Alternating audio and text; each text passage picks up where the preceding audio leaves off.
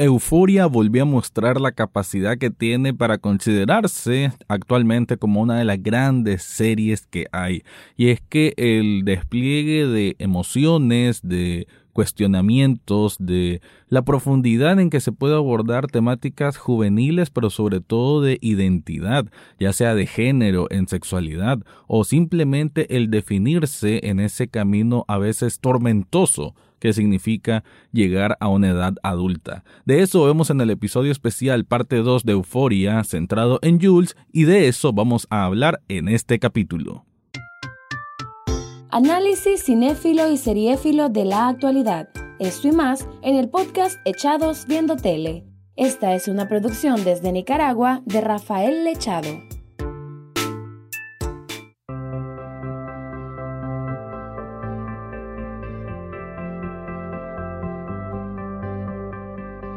Bienvenido o bienvenida a un nuevo episodio de Echados Viendo Tele, el espacio para escuchar comentarios, críticas, opinión del mundo de las series y algunas veces de películas. Esto que voy a hablar ahora es casi un híbrido porque es un episodio especial, esta es la parte 2, ya habían hecho lo mismo hace unas cuantas semanas para diciembre de 2020 con Euforia. Y es que son episodios especiales que casi se pueden sentir como mini películas. En este caso, y bueno, y hay que señalarlo de que esto se hizo durante pandemia, por eso tienen una... Aunque bueno, el episodio, la parte 1 especial que se centra en Ru, es mucho más minimalista, por decirlo de alguna forma, en cuanto a su producción y dirección y los espacios en donde convergen los actores principales. En este caso es un poco similar, pero sí ya hay más escenas a lo que nos tenía acostumbrado esta serie que es tan estrafalaria a veces en su, puesta en escena, en su diseño de, escenarios y que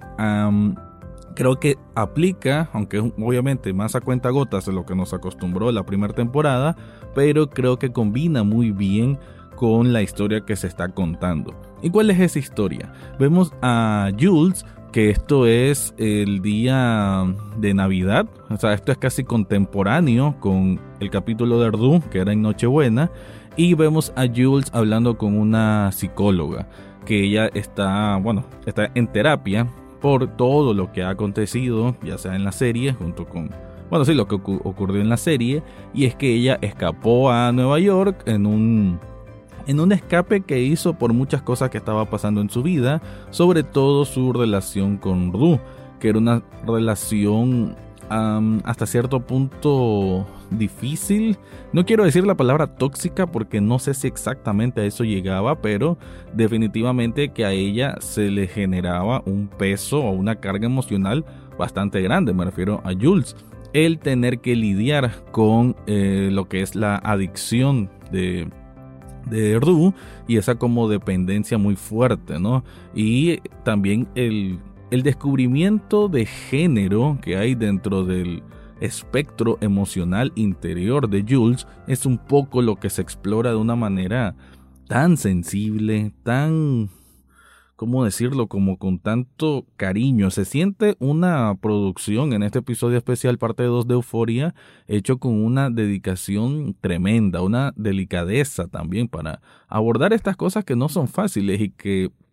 fácilmente. Esta es la mayor expresión que ha habido en la historia de la televisión y del cine sobre una chica trans. De hecho, sobre el concepto trans como tal, sin abanderarse, sin, sin querer ser una causa, pero sí como que la expresión más humana, ¿no? Creo que la deconstrucción humana de qué es esa identidad trans o esa sexualidad trans, creo que queda muy, muy, muy bien abordada aquí por una Hunter Schaffer, que es la actriz que interpreta a Jules, que sinceramente se, se desnuda en lo que son los aspectos emocionales y lo hace de una manera magistral. Porque en este diálogo, pero casi monólogo que ella tiene con esta psicóloga, va diciendo muchas cosas interesantes, como creo que una de las que más me queda es de que esa comparación con el océano, por eso el nombre del capítulo tiene algo que ver con, con el océano, em, y como ella siente que a veces le reza al océano, porque esa inmensidad dice que le recuerda a su identidad trans, que es algo espiritual, pero no desde lo religioso, sino espiritual desde ella misma como quién es y hacia dónde va. Entonces me gustó mucho esa, esa explicación, si se le puede dar, ¿no? Del, del qué significa ser trans para una chica trans. Creo que eso es muy, muy válido y muy importante. Ah, como escuché en Euforia, el podcast, que es el que hace HBO, eh, que me gustó mucho. Bueno, escuché la versión de Argentina que decían una de las presentadoras de que es muy importante el hecho también de que se, esta, este capítulo invita a la plática, invita al diálogo, invita a poder explorar un poco mejor todo este tema que a veces se sigue viendo como algo tabú o que simplemente a veces no, eh, no se entiende tan bien porque uno, tal vez, pues, siendo yo un hombre heterosexual, pues no puedo comprender obviamente a la cabalidad qué significa lo que es estar eh, bajo la piel de esta persona, pero uno puede empatizar mucho más y comprender mucho mejor. Creo que eso es un aspecto muy muy importante, muy válido, como ya dije, que tiene este episodio y que Creo que redunda muy bien en lo que es Euforia como tal la serie, la intención de Sam Levinson, que es escritor, director y creador de esta serie, en cuanto a, a lo que quiere tratar de ir indagando en distintas personalidades de diferentes adolescentes, bueno, adolescentes ya llegando a esta etapa adulta, y que creo que por ahí va, entre muchos otros aspectos, la genialidad que tiene Euforia. Pero bueno, voy a hablar un poco más al respecto en la segunda parte de este episodio, solo que antes te quiero contar algo.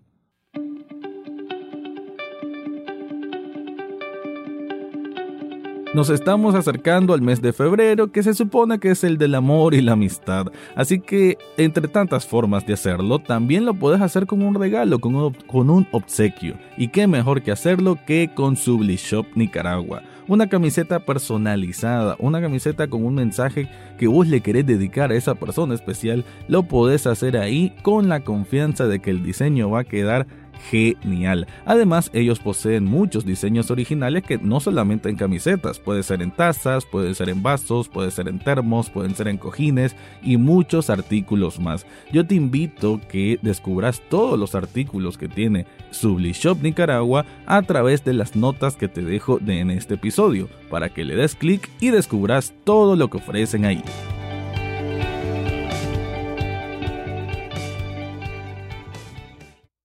La psiquis de lo que es Jules no es algo tan fácil de definir por todo lo que mencioné antes, ¿no? De que ponerse en la piel de esta persona, pues uno lo puede ver con cierta distancia, pero la creo que esa sinceridad, esa apertura emocional que ella muestra en este episodio eh, es fácil, pues tratar de eh, no tratar, no, es fácil de conectar con por lo menos el eh, ese sentimiento de confusión que ella está experimentando. Y aquí hay varios aspectos interesantes que, que tratar o de los que los ejes en los que se movió eh, toda esta plática o diálogo con la psicóloga. Y es, eh, bueno, sobre todo, principalmente, lo que es la relación de ella con Ru. Y me pareció algo muy importante de que al comienzo de, del episodio, ella habla de lo que es que que siente que toda su vida, toda su identidad como chica trans lo ha lo ha venido construyendo a raíz de cómo los hombres miran a las mujeres, o mejor dicho, el deseo del hombre. Entonces, esta como superproducción que ella tenía sobre, porque bueno, recordemos que todo esto de la línea de maquillaje tan, tan característico de Euforia nace quizás principalmente del personaje de Jules, entonces como que ropa muy de colegiala, muy, muy girly, muy así de delicadita. Eh, ella siempre como que proyectaba esa imagen. Entonces lo y lo dice de que es como, como que era, diciéndolo en términos sencillos, como que ella se vestía para enamorar a hombres o la idealización de lo que es una mujer deseable para un hombre. Y eso es algo como que muy importante y muy maduro de su parte, que tenga ese, ese momento de, de reconocer que así estaba actuando. O que la construcción de, de su transición de de, bueno, de, ser hombre a ser mujer, o en este caso mujer trans, es parte de, de querer ser una, o sea, de querer parecer ser una mujer heterosexual, pero sobre todo una mujer deseable para el hombre hetero. Entonces, eso me pareció muy, muy, muy importante, pues, de explorar, porque además dice de que ahora ya ni está segura si realmente le gustan los, los hombres, porque dice que son muy simples, muy básicos, muy poco creativos y que más bien como que, bueno, lo que nos está diciendo acá es que se está inclinando a que le gusten las mujeres, sobre todo en este caso Ordu, porque Ordu, menciona ella, es la única que la ha visto a como realmente es. Y aquí nos vamos a otro de los ejes importantes que dice que es como cuando una madre mira a un hijo, que sin importar quién sea o qué vaya a ser, lo va a amar de la misma forma. Y ahí el otro eje que es el de la madre, que esto no se había explorado antes, me pareció interesante pues que lo introdujeran de esta manera, y es que la mamá de Jules es alcohólica, es adicta. Entonces ya con eso vemos de que ya de por sí Jules, antes de conocer a Ardu, ya cargaba o ya tenía que balancear un poco su vida con una persona cercana que también padecía de una adicción. Eso también son obviamente elementos psicológicos que de alguna forma también hacían de que Jules no se pudiera involucrar tan, tan de lleno con Ru y ella queriéndolo, porque otra confesión que tenemos aquí es que Jules simplemente cuando Ru prácticamente fue abierta con sus sentimientos, ella se queda petrificada, pero no porque no quisiera, sino al contrario, sino como que, y ella misma lo dice, que jamás creí que ella me iba a querer tanto como la quiero yo. Sin embargo, en el caso de Jules, no supo cómo el poder expresar esto. De hecho, más bien no pudo expresar prácticamente nada porque se congeló y después se fue alienando, se fue conociendo a otras personas, hasta ese momento de cierta ruptura que es en estación de tren cuando ella se, se va, ¿no? Prácticamente Ardu diciéndole no te vayas, te necesito y ella simplemente se va. Pero es parte de este proceso de confusión que ella está teniendo y que hasta donde vemos en este episodio, el hecho de que, bueno, el papá la fuera a buscar a Nueva York y que ella aceptara ir a terapia es como empezar a sanar. Creo que ese es otro aspecto muy importante de los que han sido estos dos episodios especiales, porque no se puede hablar de uno sin hablar del otro, es esa importancia de la sanación previo a establecerse o entregarse a una relación formal de pareja. Creo que cada una con sus propios demonios que tiene que enfrentar, en el caso de Ordu, eh, lo que es la, la, depresión, la ansiedad y sobre todo la adicción, y en el caso de Jules, su identidad de, de género, pues en este caso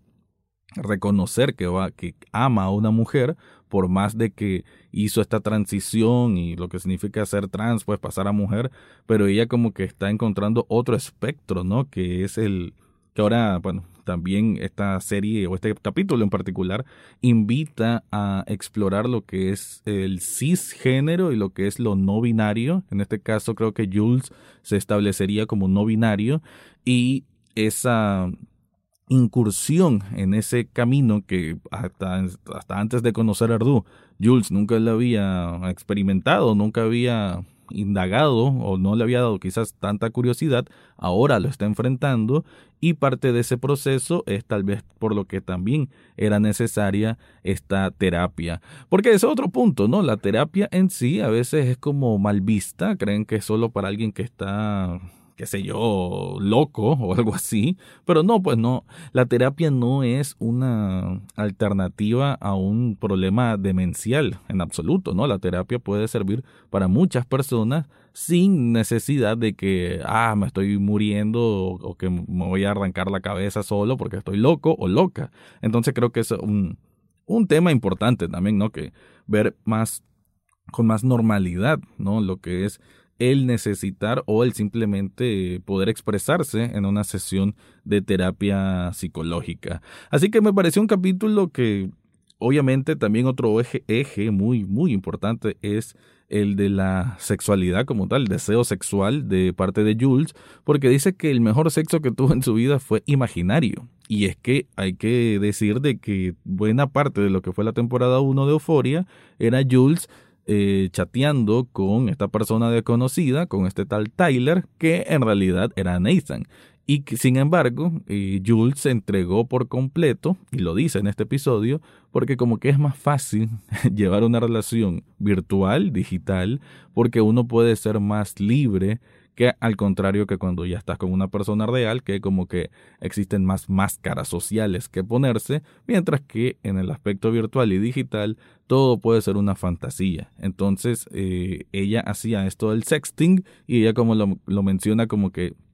ha sido el mejor sexo de su vida. Y esto lo vemos también, como lo dije antes, de que a diferencia del episodio de la parte 1 especial, esta parte 2 tiene muchas más escenas, más coreografiadas, un, un poco a lo que eh, nos tenía acostumbrado la temporada 1, y son sobre todo escenas de relaciones íntimas y sexuales que representan la fantasía de Jules con esta persona desconocida, con este Tyler, antes de que ella supiera que era Nathan en realidad. También existe otra fantasía ya un poco más pesadilla en este caso, que ella lo, eh, lo menciona, perdón, que eh, en un momento ella soñaba que estaba con Rue en Nueva York, sin embargo ella estaba encerrada en el baño como una representación de que ella había vuelto a caer en el mundo de las drogas. Entonces, toda esta parte del, del ser imaginario, de la conciencia imaginaria de Jules, la vemos representada ya con escenas más eh, con una estética absolutamente brillante, eficaz, lindísima. Y creo que me gustó, pues me gustó pues que a diferencia del episodio 1, este fuese un poco menos minimalista y que hubiese más de estas escenas que por lo que tanto se le ha alabado la dirección artística que posee Euforia. Como datos, hay que decir de que este capítulo Hunter Schaffer lo coescribió con Sam Levinson y por eso ella también imprimió mucho de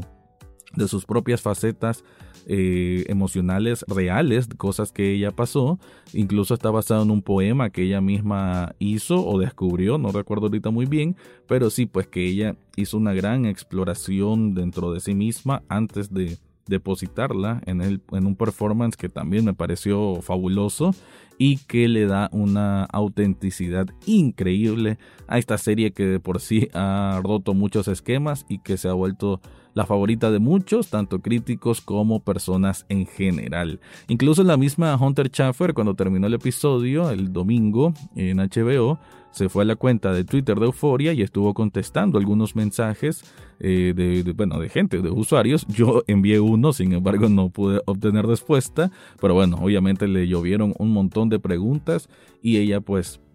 fue muy honestas al contestarla. Se recomiendo ese hilo que está en,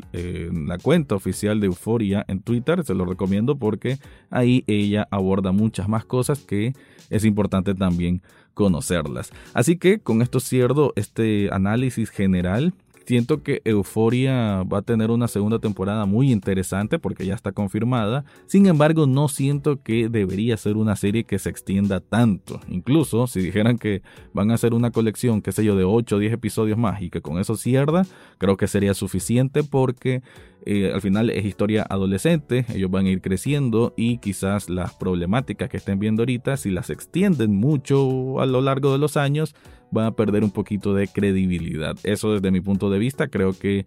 Em, creo que Sam Levinson es una persona muy consciente de lo que está construyendo con esta serie y que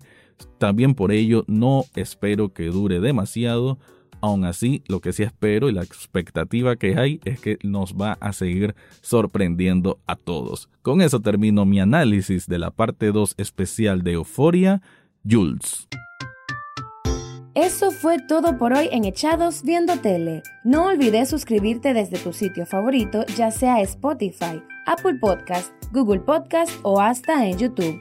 En las notas del podcast encontrarás el acceso a Facebook, Twitter e Instagram además de cómo hacer una donación de un café virtual a este programa. Gracias por escuchar y serán hasta la próxima semana.